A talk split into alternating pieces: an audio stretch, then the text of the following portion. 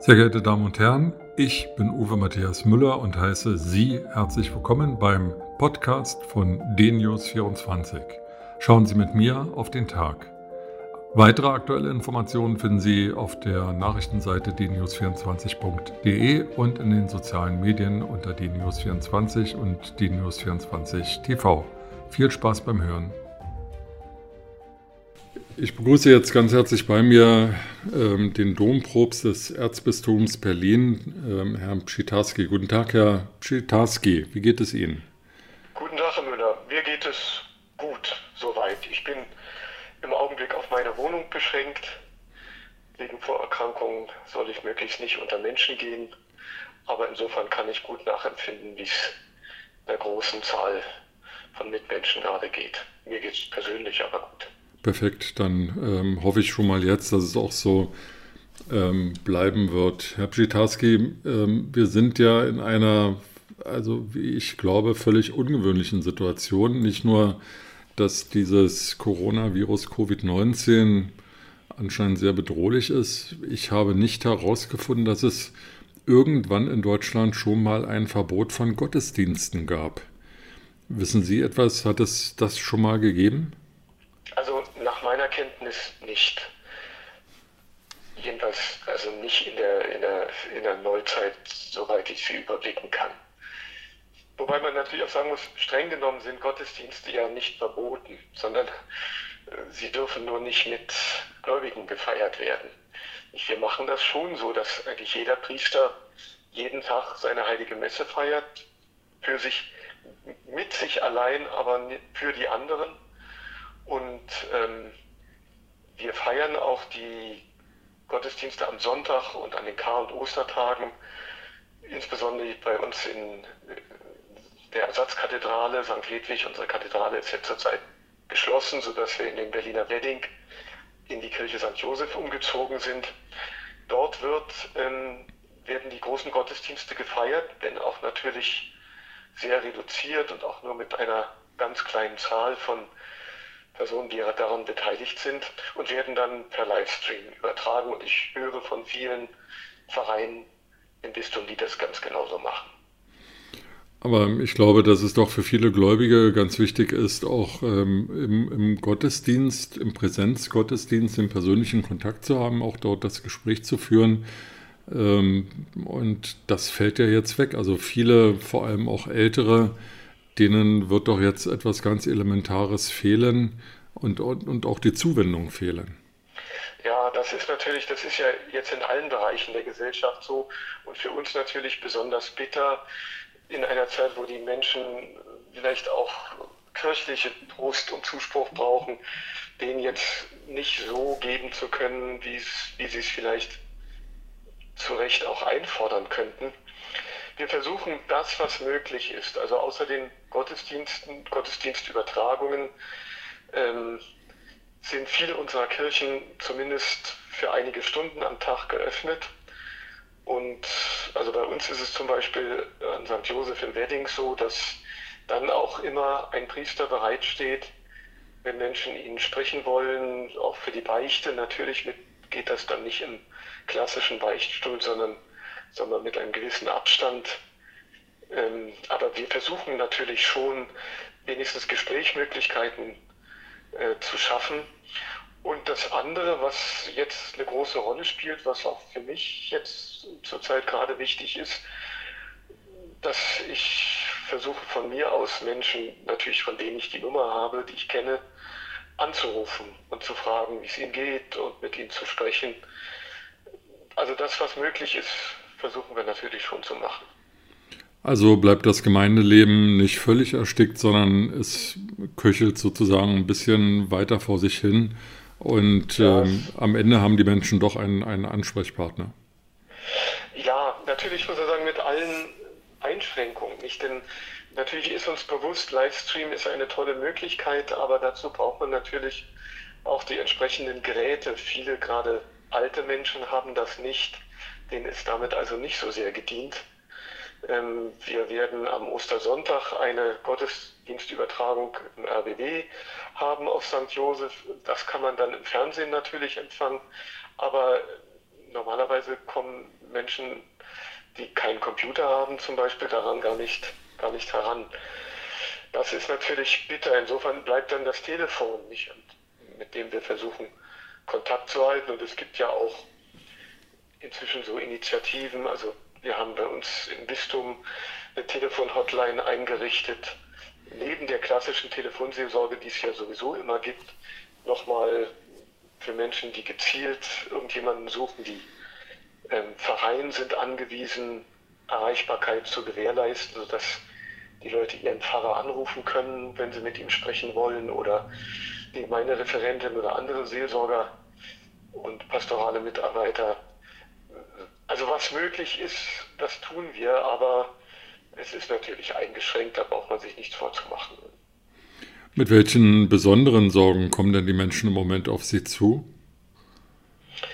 Also ich muss gestehen, mit denen, mit denen ich bisher spreche, da ist die Moral erstaunlich gut. Sie freuen sich über einen Anruf, ähm, aber ich habe so den Eindruck, es gibt also wenige, die jetzt schon ganz darunter leiden. Natürlich gibt es die Familien, für die es manchmal schon extrem schwierig ist, mit mehreren Kindern auf engem Raum jeden Tag zusammen zu sein. Bisher ist aber auch da meine Erfahrung, dass äh, der virtuelle Unterricht da sehr geholfen hat. Also ich höre eigentlich weniger Eltern, die erfordert sind, überfordert sind, sondern mehr, die sagen, eigentlich ist es toll, unsere Kinder sind beschäftigt, die haben eher Angst, was passiert jetzt in den Osterferien, wenn dieses Angebot wegfällt und damit auch die Beschäftigung mhm. der Kinder. Ich und dann, ja, muss ich natürlich auch sagen, es gibt den einen oder die andere bei denen ich schon manchmal den Eindruck habe, die haben den Schuss immer noch nicht gehört, die mir fröhlich erzählen, was sie alles machen und wo sie überall hingehen. Wo ich dann natürlich auch meine Aufgabe darin sehe, ihnen ein bisschen zuzureden und ihnen klarzumachen, dass sie sich selbst und andere mit so einem Verhalten ja gefährden. Das gibt erstaunlicherweise immer noch einige, denen das gar nicht so richtig bewusst ist. Ja, ich äh, habe gerade heute wieder gelesen, dass 93 Prozent der Bevölkerung ähm, mit den Maßnahmen, die die Regierungen, also die Bundesregierung, die Länderregierungen gefasst haben, einverstanden sind und die mittragen. Aber das bedeutet eben, dass sieben Prozent das nicht tun oder keine Meinung haben. Und wenn ich mir die Bilder äh, in der Presse aus Berlin oder München ansehe, da gibt es immer noch sehr viele Leute, die auf der Straße sind und von denen ich offen gestanden aufgrund ihrer Haltung oder da, wo sie sich befinden, nicht glaube, dass die jetzt zum Arzt gehen oder zur Arbeit gehen, sondern die flanieren halt im Park und, und sitzen da in Gruppen. Und Sie haben völlig recht, die gefährden ja nicht nur sich, sondern eben auch andere. Das ist schon gefährlich. Ja, ja und das, ich, ich glaube, das ist, also man, man muss schon sagen, den allermeisten ist das nach meiner Wahrnehmung bewusst und die verhalten sich auch sehr verantwortungsvoll.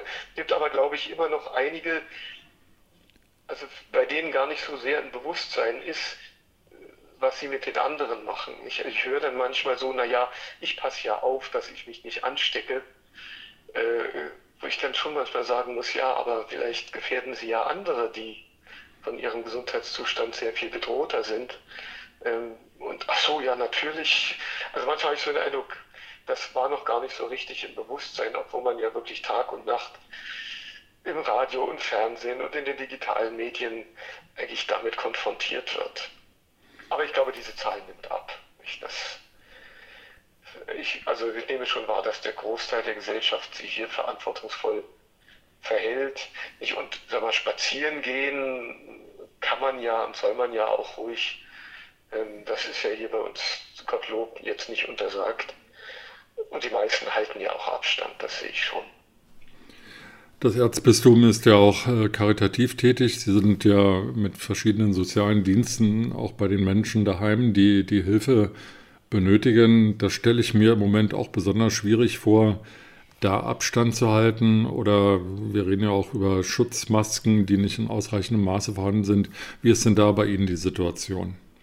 Also es ist natürlich gerade sagen wir, in den Krankenhäusern und Pflegeheimen eine schwierige Situation. Die Pflegeheime haben jetzt ganz zugemacht. Also da können gar keine Besucher mehr rein. Einzige Ausnahme ist, ähm, wenn jemand wirklich im Sterben liegt. dann kann mit allen Vorsichtsmaßnahmen auch ein Angehöriger da rein. Gott sei Dank, denn das wäre nun wirklich ganz bitter, wenn in so einer Situation jemand alleine gelassen wird. Aber ja, natürlich, das äh, ist schon schwierig, wobei ich wahrnehme, nicht nur bei uns, sondern in der ganzen Gesellschaft, dass so eine kritische Situation auch kreative Kräfte ähm, ja, erzeugt. Also Leute, die sich Gedanken machen, weiß ich, die Tafeln sind äh, ja oft aufgelöst, arbeiten im Moment nicht, obwohl sie besonders dringend äh, gebraucht werden zur Unterstützung von Obdachlosen, dass jetzt jüngere Leute sagen, na gut, dann ähm, wenn die Orte zu sind, wo Menschen hingehen müssten, dann gehen wir eben zu den Leuten hin und bringen ihnen die Mahlzeiten. Nachbarn, die sich äh, durch Aushang anbieten, bei solchen Leuten, die nicht rausgehen können, zu unterstützen, einzukaufen. Also ich merke schon, dass es so eine Art Solidaritätsbewegung in unserer Gesellschaft gibt. Das finde ich ganz toll. Wir hatten ähm, vor einigen Tagen ähm, hier am Telefon äh, Matthias Hawks, das ist ein Zukunftsforscher, der seine Meinung darüber kundgetan hat, wie denn die Welt oder die Gesellschaft bei uns nach der Corona-Krise aussehen wird. Und er war eigentlich ganz optimistisch, dass viele Dinge von Gemeinsamkeit, Gemeinschaft, nachbarschaftlicher Hilfe auch nach der Corona-Krise anhalten werden. Abgesehen davon, dass er glaubt, dass ähm, eben auch viele wirtschaftliche Dinge sich völlig verändern werden, wie Globalisierung in dem exzessiven Maße, wie wir sie jetzt haben. Ähm, sind Sie dann auch hoffnungsfroh für die Zeit nach Corona? Also, ich bin ja schon von Berufswegen ein optimistischer Mensch. Ich glaube schon, dass viele Menschen durch diese Krise was gelernt haben werden, was sie dann auch weiter beibehalten werden. Ich glaube natürlich auch auf der anderen Seite, dass wenn die Krise vorbei ist, äh, dass es dann vielleicht auch eine ganze Menge Übermut geben wird, Leute, die sozusagen versuchen, alles aufzuholen, was sie jetzt verpasst haben. Da wird es auch sicherlich manchen Unsinn und manches Ungute geben. Ich glaube aber schon, dass die Mehrheit was gelernt haben wird aus dieser Krise und gerade dieses Gefühl, den anderen wahrzunehmen, wenn man schon zu ihm persönlich nicht hingehen kann, dann auf andere Weise den Kontakt zu suchen. Sowas geht ja nicht verloren, sondern das, das bleibt, glaube ich. Das ist ein hoffnungsvoller Ausblick und ich würde mich freuen, wenn wir in einigen Wochen miteinander telefonieren können und schauen können, ob diese Hoffnung, der Sie im Ausdruck verliehen haben, dann auch eingetreten ist. Herr Pschitarski, ich danke Ihnen sehr für Ihre Zeit und äh, wünsche Ihnen natürlich in dieser Zeit besonders Gesundheit und äh, starken, starken Mut. Vielen Dank und ich wünsche Ihnen und natürlich Ihren Hörerinnen und Hörern auch, bleiben Sie gesund und behütet. Vielen Dank. Bis bald. Ich danke Ihnen sehr. Bis bald. Wiederhören. Wiederhören.